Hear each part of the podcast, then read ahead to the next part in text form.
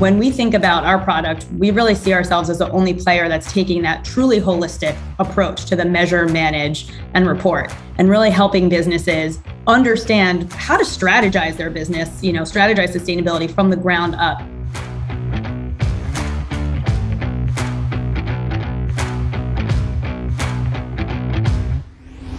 Welcome to the Entrepreneurs for Impact podcast. My name is Chris Wedding, and I'm your host. As a former private equity investor, occasional monk, startup founder, Duke and UNC professor, and mastermind guide for our climate CEO peer groups, I launched this podcast to share inspiring stories of CEOs and investors tackling climate change. Honestly, just got a little tired of all the doom and gloom. Through these interviews, I hope we can all become better founders, investors, entrepreneurs, and human beings by digesting these guests' secrets to starting and scaling climate companies, creating careers of impact, building habits and routines for higher productivity and health, and growing through maybe life changing books and podcasts that they recommend. All right, let's get started.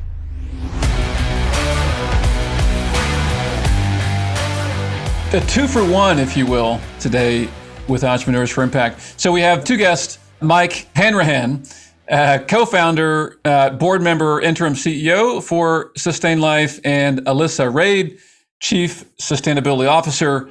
Uh, coming to us from the Northeast, uh, just outside New York City and inside it in Brooklyn. So a little ways away from quaint little uh, Chapel Hill. Hey, Mike, Alyssa, great to have you on uh, the podcast.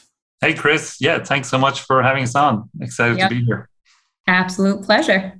So I, I, am still smiling because before pressing record, we said, well, what possible notifications could disrupt our uh, our podcast? And I think Mike had one of the best ones yet, which is if someone rings your doorbell, Mike, I think you said Google Home will say something very loud like, Mike.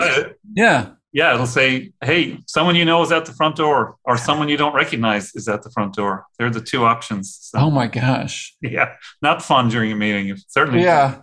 I'm, I'm part, Yeah, I'm partly scared by, by, by it knowing who you know. Um, but anyway, if it happens, maybe it'll occur at the same time as Alyssa's dog barking, and we'll uh, we'll be keeping it real during COVID on the podcast. Just to start us off with, sustain dot life, sustain life. Give us a summary in uh, you know a couple sentences. How about that? Sure, I'm happy to take this one. So we're an environmental management and carbon accounting SaaS tool. Um, and we help companies manage, really launch and manage sustainability programs all the way from the ground up, building towards ambitious goals like net zero. And we do that across three primary pillars of measure, manage, and report. And so that's how we, you know, typically describe our, our whole offering, but really helping businesses operationalize sustainability, launch those programs, and build them all the way up towards net zero to really reach the climate goals that we know we need to get to as a planet. Yeah. But wait, Alyssa, I thought that was so easy. Why do we? Why do they need help? Um, exactly. Ha ha ha. ha. cool. So so now the listeners know what what's coming, but then we're going to rewind, and we're going to try to tell them something they they need to hear. And that that question is what what is a mistake that you all see many CEOs making, perhaps that you're you're trying to avoid. So uh, what comes to mind there? Yeah, I would say if I'm allowed to talk about two different mistakes, I'll say there's one tactical mistake that I see a lot of CEOs making, and, and probably one strategic mistake that I see pretty regularly, and, and one I think we work hard to avoid. On the tactical front, I, I, think a lot of people don't empower the people they work with. They don't give them the latitude to do what, what they were hired to do. They can often micromanage, not necessarily with bad intentions or in a negative way, but sometimes that's the dynamic that plays out because people are trying to set up a new startup. It's their baby. They want things done sometimes their way. And so you know by not by not empowering people by not getting the leverage out of everyone that's in the company i, think that can be a real break on success and on moving forward and, and on doing what you need to do. So and, and that's something i see. It's, it's very common. And it, it takes two forms i would say. Sometimes if people are in a company together they're peers they'll often operate as a unit, as a committee, and it's not so much an empowerment thing, but it it, it stops getting leverage from uh, from everyone in the company, and, and, you know there needs to be more of a divide and conquer mindset. And then the other dynamic is where you've got a boss, maybe or a founder or a CEO hiring some people and just wanting, you know, applying too much oversight to what they're doing. So, so I think that's a tactical mistake that that I see not just CEOs, frankly, but you, will often get it in right across a business. And so, if you want to get the most out of your people, and hopefully you've hired great people and they're good at their job, you got to give them the latitude to make mistakes, operate, mm. stuff down and you know you'll have a stronger company for it. On the strategic side, I think you know a, a, big mistake and it's something that's hard to do frankly and i still find myself sometimes making the same mistake but it's about managing failures. You know things never go according to plan and how you react to that and how you deal with that and how you maybe sometimes try and predict that uh, i think is, is is instrumental to how you move forward as a company. One that i think is very common is you know linked to this sunken cost fallacy where a co-founder has invested a lot of time, energy, mental energy, bandwidth in an idea, in a strategy. And sometimes, if it's not working out, they can be either blind to that fact because they've spent a lot of time trying to convince investors, customers, their partners, maybe themselves, right? They've, they've maybe drunk their own Kool Aid and they haven't taken that step back, be objective, look at something from a 30,000 foot level and, and be intellectually honest with themselves and say, you know, is this really working? Uh, is what we're doing here really the right thing that we should be doing? And so I think finding time to do that as a CEO is difficult. It can be a difficult conversation with your management team or with yourself, but I think it's something that CEOs need to do regularly. And, and there's so many stories out there of startups that just grind to a halt very, very suddenly, and people here on a Friday morning they're out of a job or whatever. And, and that comes from people you know, is this sunken cost fallacy? I said, they've invested all this time, money, energy. They don't want to maybe admit that something is not going the way it should. So that's a strategic mistake. And as I said, one, we try and, and, and guard against ourselves. We sort of do a very rigorous exercise once a month to say, hey, are we doing the right thing here? Are things going as well as they should? Are we making excuses for for things that are maybe not going as well as they should? And so, you know, trying to be rigorous about that and, and being honest with yourself and, and sort of being transparent with with the company as well in terms of how things are going. That's a mistake we see a lot and, and i think sometimes leads to to failure and bad outcomes. Mm. yeah th- those make a lot of sense. How about picking up on the last one? Can either of you pick you know an example of that mistake or or others in, in your roles roles with sustain life or other ventures to make it tangible for for listeners? Yeah yeah, I, I, will absolutely talk to this because I've had many failed ventures in my past, and and so I feel I've I've learned a lot as I've as I've made my journey. Um, I spent a lot of time in London trying to build various startups with a very good friend of mine, and the big mistake we made time and time again over there, and, and a mistake that I never really fully appreciated until I moved to the US, but it was just not capitalizing the business properly. We had businesses in the insurance space, in the recruitment space, in the technology space, in, in the golf space, and, and we would work at them really hard, invest a lot of time and energy and, and mind share for maybe 12 or 14 months. And you know, they weren't getting the traction maybe they should. And we would always convince ourselves that the problem was the idea. And in fact, in hindsight, the problem was we didn't have enough money to invest in making the idea a reality. Mm. And so I, I, think, you know, um, this mistake of not not getting funding, and it, it can come from different places. You know, I think for me and, and my co-founder back in in London, there was a bit of an Irish mindset of not wanting to borrow money or take money from others mm. or being nervous about being in hock to someone or whatever it is. You know, that was, I think, the mindset we had back then. I think as we maybe matured a little bit in London, then we were like, well, we don't want to give up any ownership of our business. You know, that would be a huge mistake. And, and, you know, never really internalize the fact that it's better to own 20% of something worth 10 million than yeah. something worth nothing. Right. And, and so, you know, being, being comfortable taking on funding in whatever form, whether it's VC or debt or, or whoever manage, whoever you manage to do it, I think is important because the days of setting up a successful business out of your bedroom and it being you know an instant hit i feel like those opportunities are gone for the most part. I'm sure there'll be some that will prove me wrong in the future but you kind of need a certain amount of capital these days to be credible and there's table stake things you need to do around security and sales and content and, and all those various areas. So mm. you know having the appropriate amount of capital to give yourself a chance and stay in the game is crucial i think to success. And, and a mistake i have made many times but hopefully will not do so again. There you go. There you go that's awesome. I'll summarize those and we're going to pop back into your business of sustain life and, and what makes you all unique. So empower your team, avoid micromanaging despite, despite your best intentions, Um, watch out for the sunk cost fallacy. Yeah, yeah, lots of time or money invested in a certain path or approach or partner or whatnot, but maybe it's the wrong one, right? So find ways to to be a little more candid in reviewing what's working, what's not working at a team, and then be properly capitalized. And if you're not, you may have a good idea, but but cannot cannot properly execute. Okay, let's uh, let's go back to sustain life. Let's get into the details here. So, what what makes you all unique from uh, the competition? Yeah, so I mean, there's we we can be honest about this. There's like a fair amount of noise in you know the climate tech and especially the carbon management space. There's a lot of players, but you know when we think of what really differentiates the us, we categorize it in a couple different buckets. And the first one is our comprehensiveness a lot of the players, when you really start to dig into the specific service offerings, they actually have a pretty narrow focus. So you've got like your offset providers that are really all about pushing a carbon neutral agenda um, without any operational change or like management support to bring those emissions and your environmental impacts down. And then you have, or you'll have like your reporting SaaS tools that are really good at taking your data and kind of slicing and dicing it and putting it in the right format for reporting or disclosures but again, without any actual like measurement or management insight.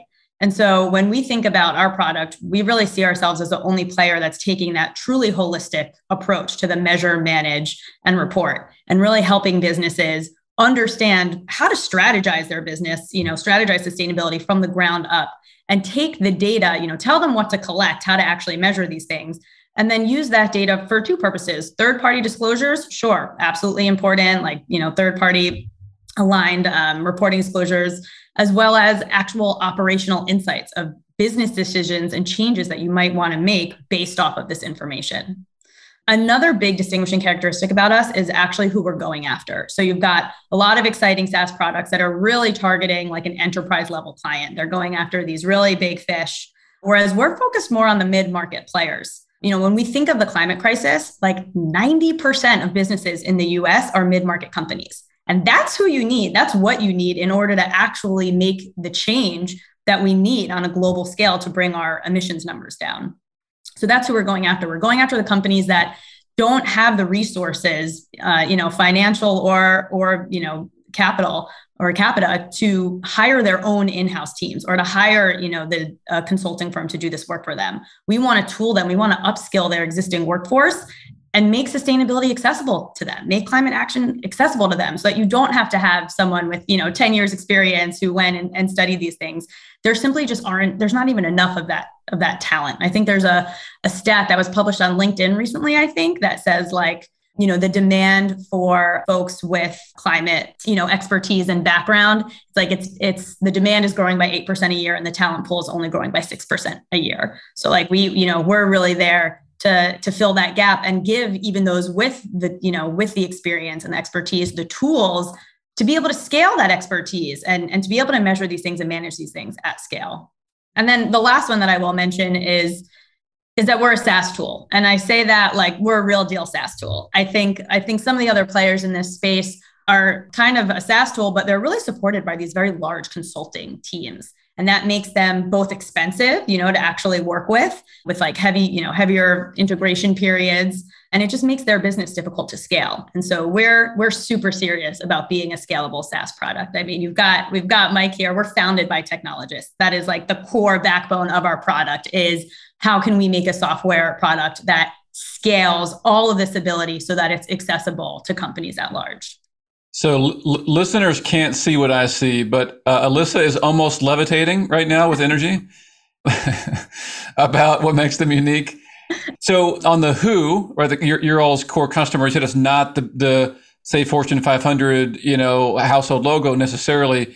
It's this mid market, and I think it's kind of an interesting, you know, takeaway for listeners where, yeah, it's it's pretty tempting to be like, let's let's chase the logos everyone knows about as as our customers but the the less sexy customer base could be way more interesting. I mean, ninety percent, I think, of businesses you said are mid market or smaller. Boy, that's a that's a lot of businesses to serve that are also pretty pretty well resourced, right? Yeah, I mean, they're just the ones like they need the help. I mean, you know, a little bit of my origin story of, you know, how I came over to sustain. My background is in corporate ESG and sustainability. Like I've always been in the climate space, my, you know, academic studies and I'd been working in corporate ESG. And then when I learned about sustain, it was like, okay, like this is, yeah, I've always wanted to work in the belly of the beast. So I went to grad school in New York. What causes all the emissions in New York? It's buildings. So oh, I yeah. went to work yeah. in the built environment. Yep. And so that's how I spent most of my career in real estate and the built environment. And, you know, that's actually a space that has like a pretty sophisticated and mature roadmap to sustainability and climate action. Not to say that like everybody's doing it, like buildings clearly have like a lot of progress to make, but there's a roadmap there. You have leaders in that space, you have large, you know, owners of real estate that are kind of setting the tone for that industry of what to do. And so when I thought about sustain and it's like, okay, here's this software platform that's going to leverage the experience and expertise of climate experts from the private sector and make that available to businesses that have traditionally been barred from engaging in climate action and sustainability. They literally don't know where to start. It's daunting, it's intimidating. There's this whole alphabet suit of, of acronyms with emissions and greenhouse gases and CO2e and reporting disclosures and GRI. I mean, it's it's so much total. I mean, they can't see you, but brain explosion. Yeah. It is. And so, you know, the the opportunity to distill that and make that accessible and allow companies to engage in that to me was just i mean incredible. That's what our whole mission is about. I'm i'm clearly fired up about it. Well go, going back to mike your earlier points about empowering team members i think you've already empowered alyssa uh, sufficiently. A, a, lot of rocket fuel there. Absolutely there is yeah. It's very easy uh, to empower alyssa i'll tell you. yeah. So so uh, another thread i'm hearing for those listening is like all right so there's there are companies that have SaaS at their core, right? To different degrees, let's say. Your point is, you know, it, SaaS could mean SaaS is the core, or it could mean it's kind of the the onboarding, it's the hook, right? That then you know kind of flows through to higher end consulting. I get it. Like pure SaaS, generally cheaper, certainly higher margin, more scalable, reach more folks, more businesses that need it. I think for those listening, you know, I would say like those are two interesting approaches, right? Maybe you want to build a lead with SaaS, follow with consulting. But if you want higher margin, more scalability, you want to focus more on, of course, just the pure, just the pure SaaS. I wonder if you could tell a story um, of of a customer and a kind of you don't need to name names, or you can if they want you to. A story of a customer, and then like what that transformation looked or is looking like. This is a good one. I know Mike's going to want me to take this one, so I better rack my brains for a good, compelling case study here. I mean, we've got a lot. We've got folks that are, you know, understand what emission scopes are. Okay, I want to compile my scope one, two, three, but don't understand how to strategize. Like, well, where do I start? What's the most material to me? What's the most important to me? Don't understand where should I be focusing and what can I do to actually pull these levers? And I think like that's like a, a really clear tie in the platform is that measurement's really important. You can't manage what you don't measure, right? Peter Drucker. I've heard that before. Yeah. yeah. exactly. but like measurement for measurement's like the whole point of measuring is because you want to manage it. And so measuring for measurement's sake just isn't going to be that valuable. And so mm. we work, you know, I'm thinking of one customer, I'll, I'll leave them nameless, but just, you know, cool. thinking about them, they have these measurements. They're like, okay, we can collect this data and now, what do I do? Working with our platform to understand, okay, so these are actually strategies. I understand where I want to focus. Like, I get it. Our, our business travel is a huge emitting category for us. Like, that's where a lot of our environmental impact comes from.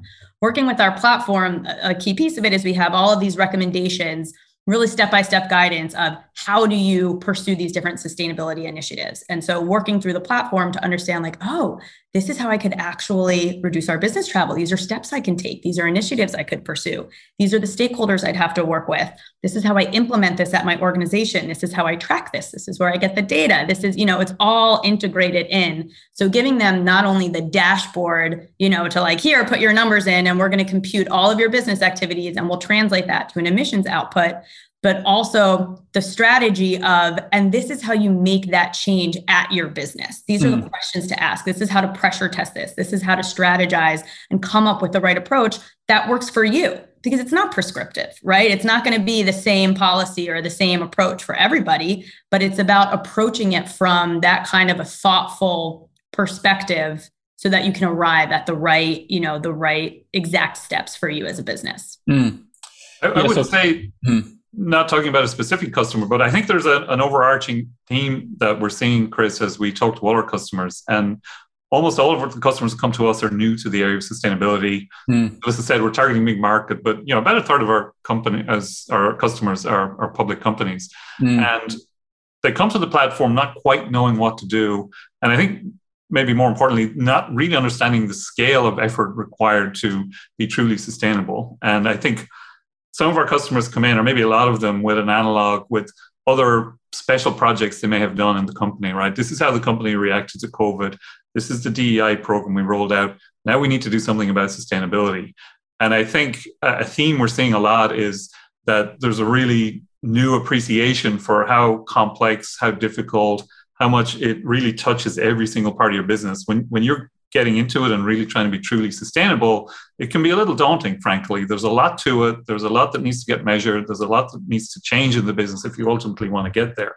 And so the theme we see is, you know, as Alyssa said, let's help them get started with this, but let's understand that they're on a journey. And, you know, year one for them might be let's just do some culture building things internally. Let's run a bike to work program. Let's maybe uh, provide some green credits to our employees so that they can do something. Let's obviously start measuring our carbon emissions, maybe at an estimated level. But I think it's taking them on that journey, understanding the, the breadth and scope. And, you know, if you want to be net zero, it could take you 10 to 15 years to get there as a company. And so I think the theme we're seeing is, you know, they come in, it's a new space for them there's a, a, fairly big education period. There's going to be a big socialization period within the company. I think you need to get everyone bought in to be successful. And so just taking them on a very guided way, in a handheld way on that journey, understanding it's going to be a long journey. And, and as they get more sophisticated on their sustainability journey, our platform obviously will get more sophisticated and grow with them and, and help them get there. So, so I think that's the, the, the theme that we're pretty consistently seeing on the platform. Yeah, so so customizing, it's not one size fits all. Your software can can make it, you know, personalized to to companies. So that's that's helpful for sure.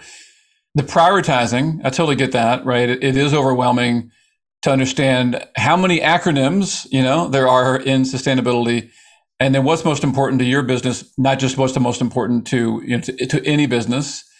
I think, you know, Alyssa, when you talked about what to measure, I think about the phrase, you know, something like, you know, just because you can doesn't mean you should, right? Oh, I, we, we can measure this data, but yeah, Alyssa's like, yeah, but you shouldn't because it's not material to your financial outcomes or to your stakeholders, right?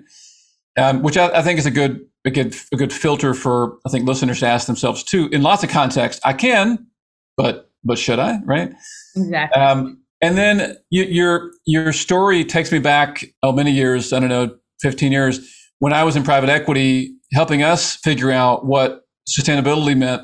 I mean, we were is- we were issuing these, you know, sustainability reports, and like the CEO really cared about it. Me and a few others cared about it, but boy, the the, the peanut butter and jelly of that sandwich right there was very thick. You know what I'm saying?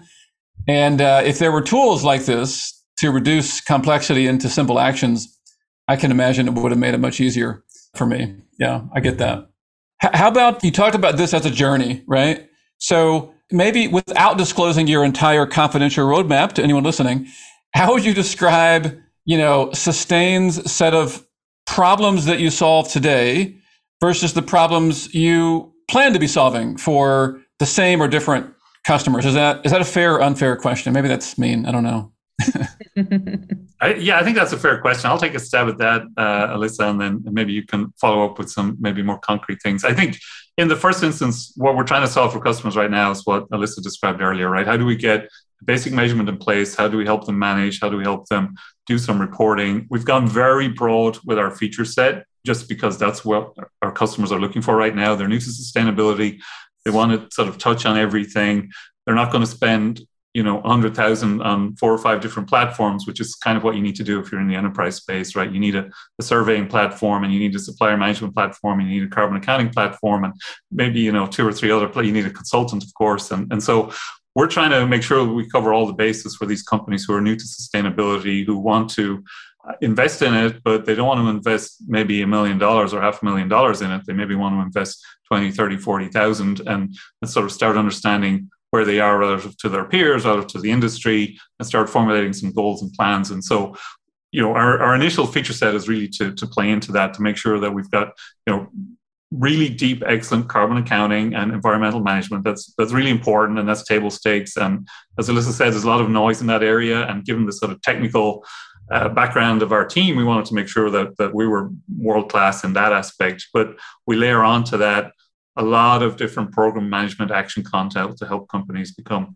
uh, you know start that journey as we said and help them go on that journey. And then we layer onto that a lot of tooling. So you know one of the ones that we're excited about is is scope 3 management which is a really hard tricky thorny area. But we have tools in there so that you can start engaging with your downstream um, emissions and start trying to understand them survey them you know think about where those big emissions are coming from what are the intensity factors of the different products et cetera. So you know so various tools like that but that's sort of what we're about right now. I think probably worth making a plug for how api focused we are. So you know we're truly industry agnostic right now and we're very committed to being number one in this space and to scaling. And so we recognize a big part of that is being able to support all the different data sources that are going to be needed by all of our customers to be able to calculate and manage their emissions. And there's a plethora of different sources from accounting, you know, how many accounting systems are out there, and you're looking at all the utility systems and utility providers and IoT devices, you know, tachographs on trucks measuring, you know, emissions or mileage or whatever, right? So there's hundreds of different uh, data sources that will be needed to calculate emissions across the, the, the client base that um, we have and, and, is growing, obviously. And so, being API first and making sure we provide tools so our clients can do those types of integrations in and they can automate this data collection as much as possible. That's really key to us. You know, we recognize that we can't, as a company, hope to do all those integrations ourselves. We'll do some of the key ones around utilities and accounting systems, but there's going to be hundreds of other systems that our customers need to integrate with.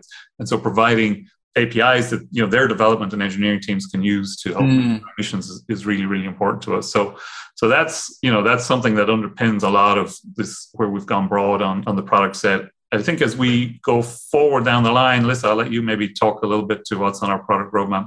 Yeah, so I, I, think big picture, you know, everything Mike said about the technology and the APIs and scalability, but you know, we've really started. We want to be number one. We're really focusing on being a climate action tool, and sustainability means different things to different companies. Climate hmm. action mm. is right now probably like the biggest voice in the room about sustainability, but there's other things in there, right? There's health and wellness. There's there's all different sorts of stuff, and so when we think about expanding, you know, part of that might be you know expanding beyond the climate focus of e to a, a, more broad environmental you know to include those other things and then even beyond that we do get a fair amount of inbound asking for you know comprehensive esg tools and right now like we're very clear we're we're pretty heavily weighed on the e we mm-hmm. do have some support for the s and g because you know there's some there's some overlap there if you're getting into mm-hmm. your supply chain like you're you're hitting on yeah. that s and we certainly have you know tons of stuff for that so thinking about you know serving a broader esg both in like the data management as well as on the content side and helping build those programs and that same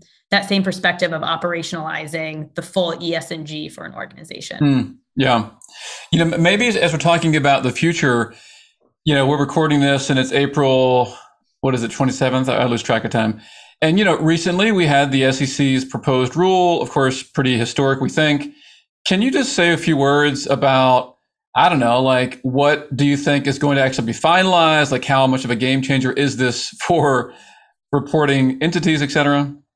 Yes. Um, it's a pretty big deal. Like this is like the like most aggressive sweeping you know update to disclosure that we've seen in a really long time you know i'm engaged in tons of conversation on this with folks and uh, it's a lot. And, you know, when I think of what's likely going to happen, like we know what our two party system does to one another you know right now this this law just for the listeners who don't know is saying you know companies have to disclose their scope 1 and 2 emissions which are emissions related to energy consumption either that you're combusting yourself in your in your operational boundary or that you're buying like electricity or steam that's created somewhere else but you know you're consuming it and so you have to do that. And then for some organizations, you'll have to also report scope three. And that's the big bad beast in the room. That's totally. this like very nebulous category of everything that happens, you know, other than energy that supports your business, but things that your employees are doing and that your customers are doing and your suppliers are doing. I mean, everybody throughout your value chain, there's like 15 different categories of scope three. And so when I think about this proposed rule, I'm of course thrilled that it's included, you know, in, in its first iteration or proposal, the scope three. But when I really think about the United States, you know, what I, what do I think is going to happen? I think that it will likely be negotiated, and it's kind of hard to imagine that we're going to go from having zero mandated climate and emissions disclosures to having scopes one, two, and three included. Mm-hmm. So I think mm-hmm. I think it's a safe bet that we'll have one and two. I'm not so confident in the scope three. But that being said, you know this is just the first proposed rule. Like this is where we're going. You know the us is you know we're, we're behind if anything you know in doing this. You've got new zealand you've got japan you've got uk everybody's got their disclosure rules that they're putting forth because the investment community is basically begging for it you know I, this is not going away so i think even if scope 3 doesn't make it into the final rule I think it's only a matter of time. And that, you know, if you're the kind of company that likes to play offense instead of defense, that it's something you're going to want to start doing regardless. I think one thing I would just add into that is, you know, we're seeing, Chris, in the space that the private sector itself is actually starting to drive some requirements in this space. You know, you look at a company like Walmart, and, and about 70% of Fortune 500 companies have some sort of net zero claim. But Walmart have the Project Gigaton, for example. That's mm-hmm. their effort to remove a gigaton of carbon from the atmosphere. And necessarily, that obviously is going to impact their scope three. Walmart are going to go to Pepsi and Coke and say, hey, you got to decarbonize, you got to report, you got to understand your emissions. Pepsi and Coke will go to their suppliers and, and, and it will percolate down through the supply chain without regulation, frankly, just given the power in the market that a lot of these Fortune 500 companies have. Now, I think it's you know absolutely incumbent on government and regulators to also accelerate that move. But I think we'll see the private sector starting to drive a lot of that change um, w- without the regulation. So I, I think a lot of calls here to be optimistic that uh, we're going to get there very, very quickly. Yeah, I mean, you know, it's like if we think about the point of the SEC originally, right, whatever, 70, 80 years ago, it's providing investors information that could be material to them making an investment decision. And, you know, as we three would agree, you know, increasingly the data suggests that climate related information is material to many businesses. So if it is, we'll disclose it. Now, clearly it's, it's effort and cost to disclose it. Certainly some of the bigger concerns are, oh, damn, right? Like if we disclose it, what's going to happen to our, you know, market cap and blah, blah, blah.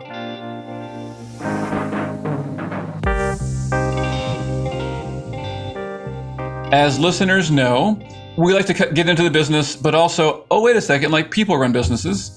So, how about if you could tell us one or two pieces of advice you'd give your younger self to be, I don't know, more productive, higher impact, happier, etc., in this um, kind of career of changing the world?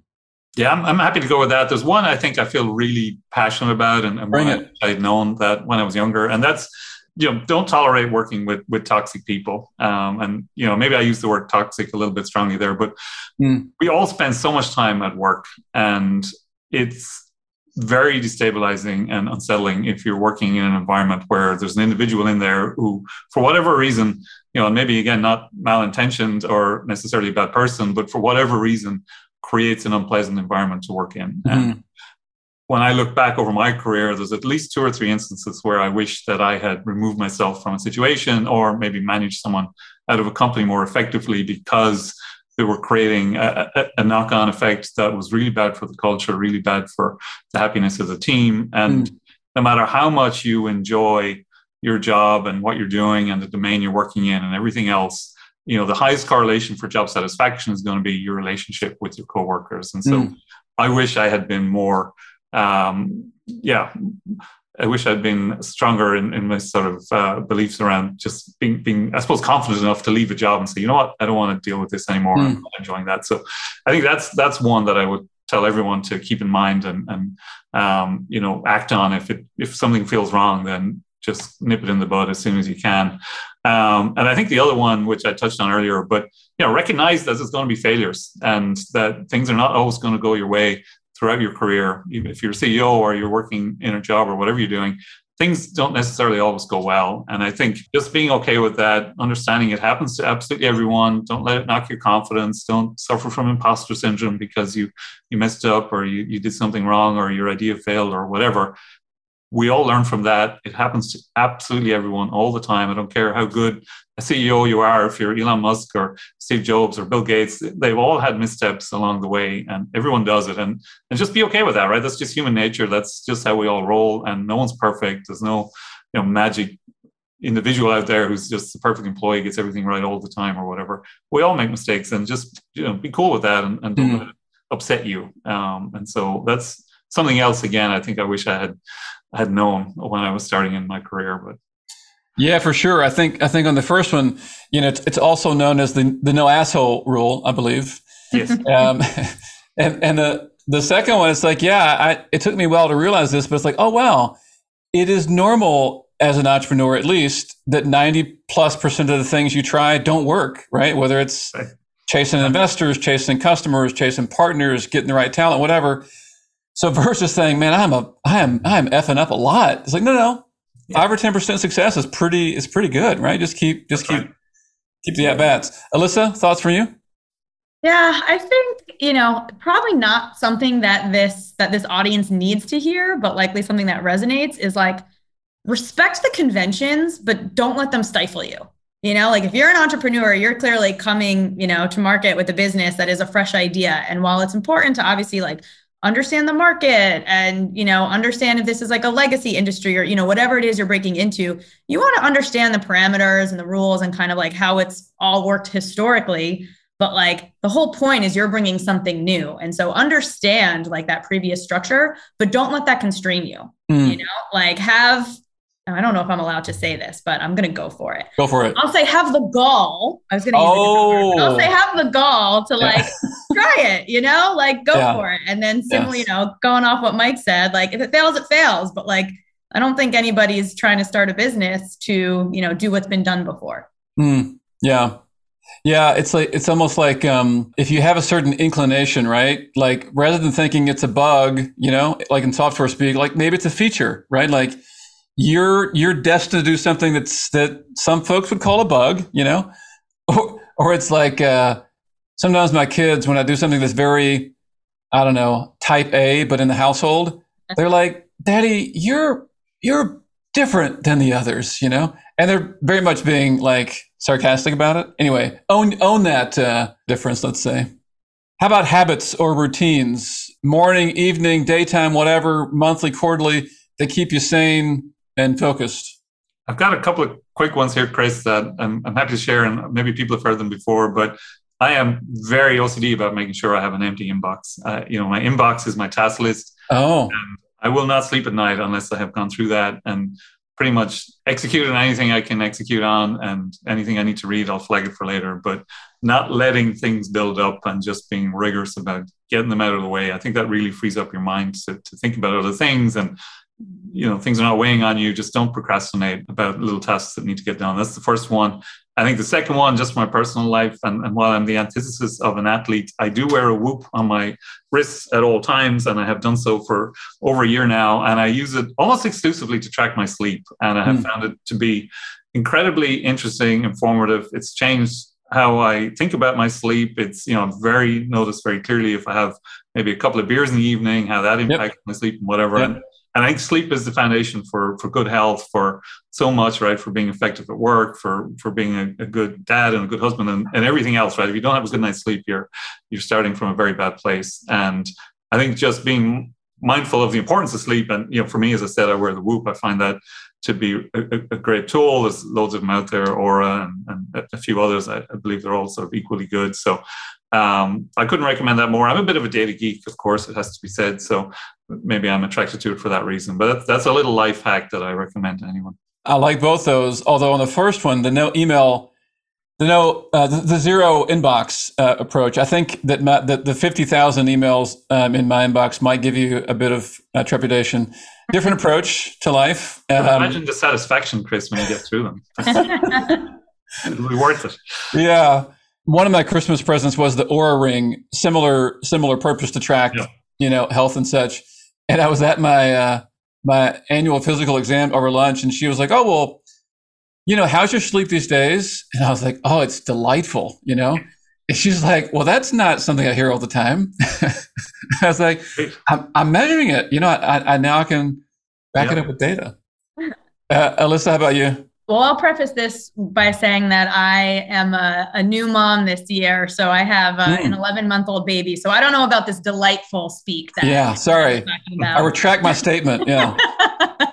so I'll say my, my routines have likely fallen by the wayside, but you know, on a professional level, I, I guess I'm actually a bit of the opposite of Mike uh, in yet another way in that I every night at the end of my workday, I write a to-do list. Like I write down all the things I didn't get to, everything that I can like wake up and start the day like super mm. focused and just having that hit list and like it's it's okay that I didn't finish it that previous day. I just want to know like all right, let's make sure nothing falls through the cracks. Let's have it ready to go and, and tee off the next day.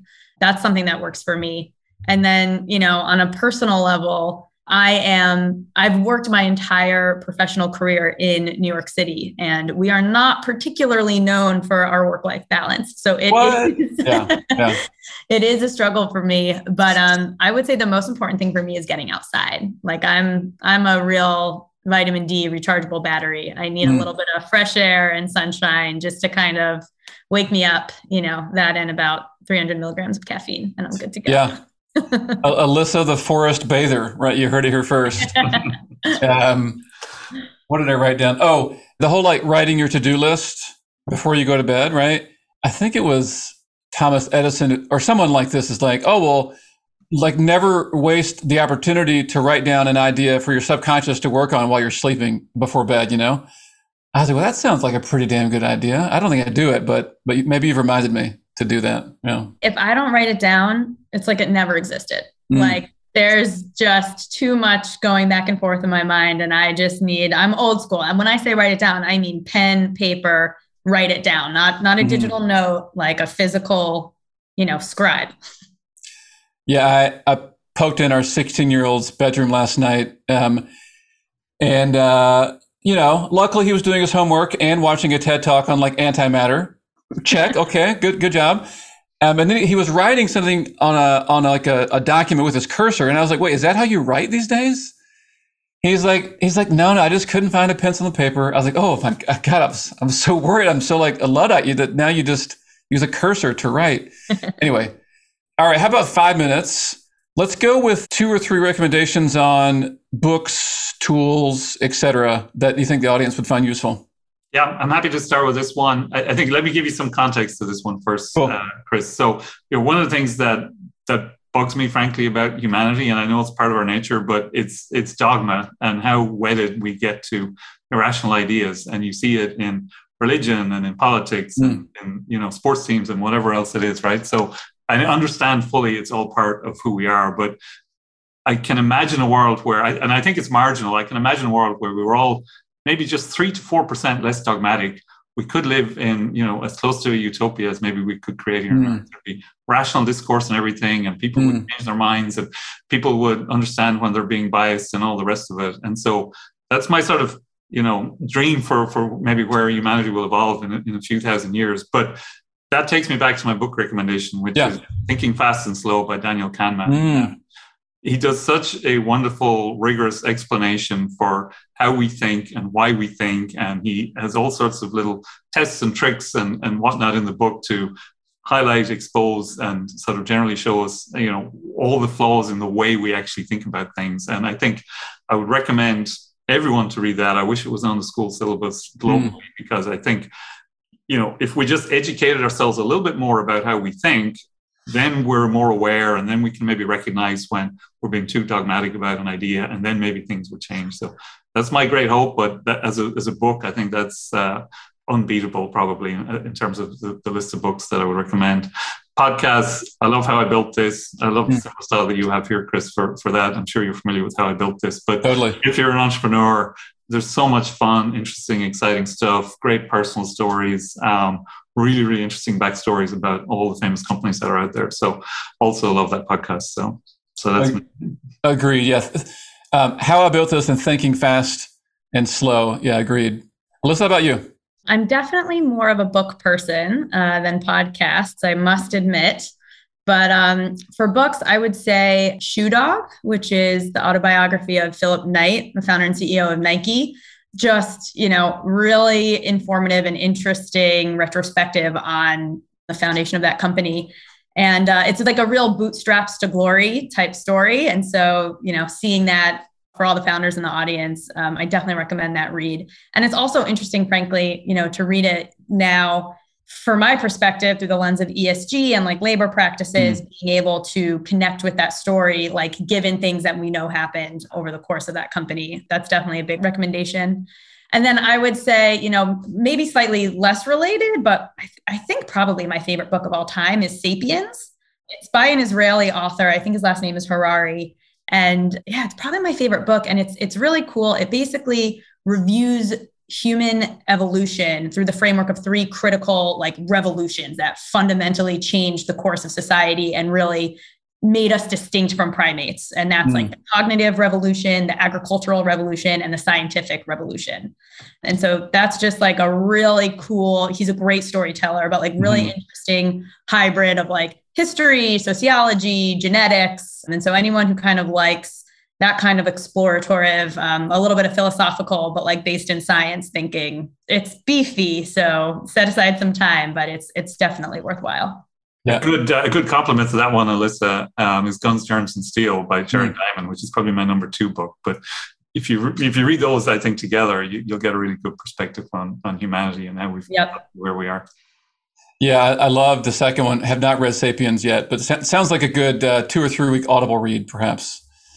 Um, let's close out with maybe uh, I don't know shout out request etc.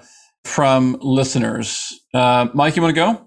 Yeah, sure. I, I, would have a request to listeners, and, and that is really to, you know, again, in the context of climate, and, and I do think climate is, you know, an existential threat to us, and it's certainly something we should all be very concerned with.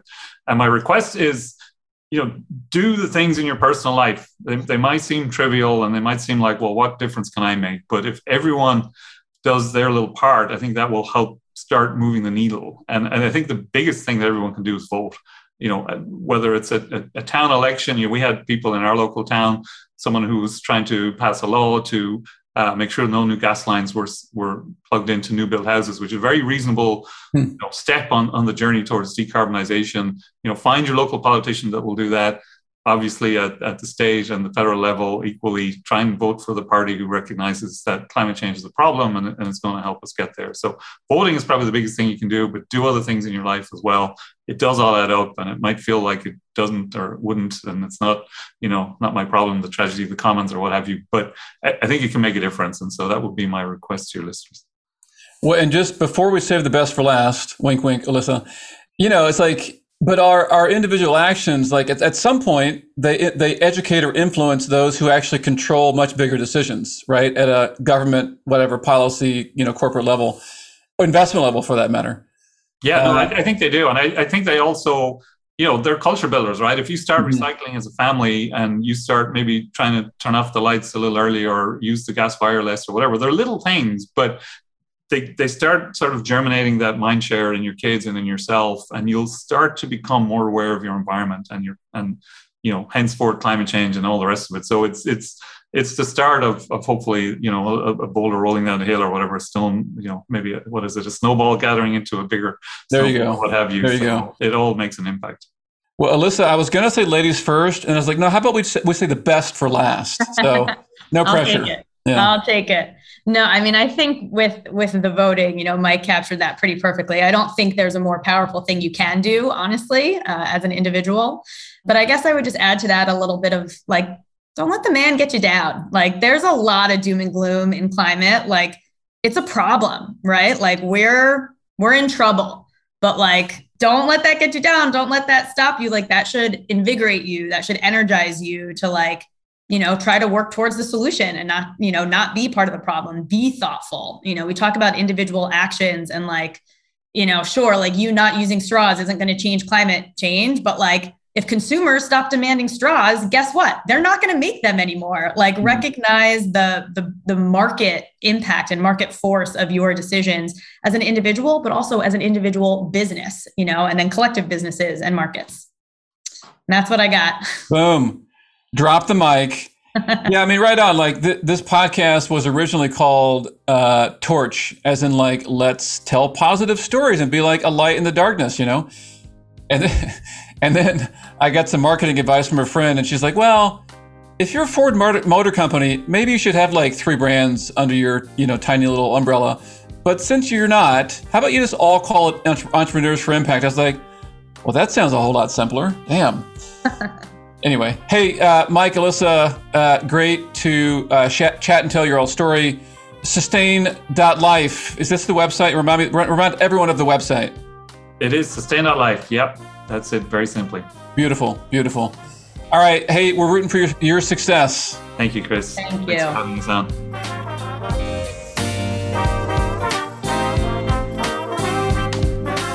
Thank you so much for listening. Seriously, the world needs you, and I know your time is super valuable. If you want more content like this, please subscribe to our weekly newsletter at entrepreneursforimpact.com. If you liked this podcast, please subscribe and leave a review on Apple Podcast or Spotify. I read every single one, I promise.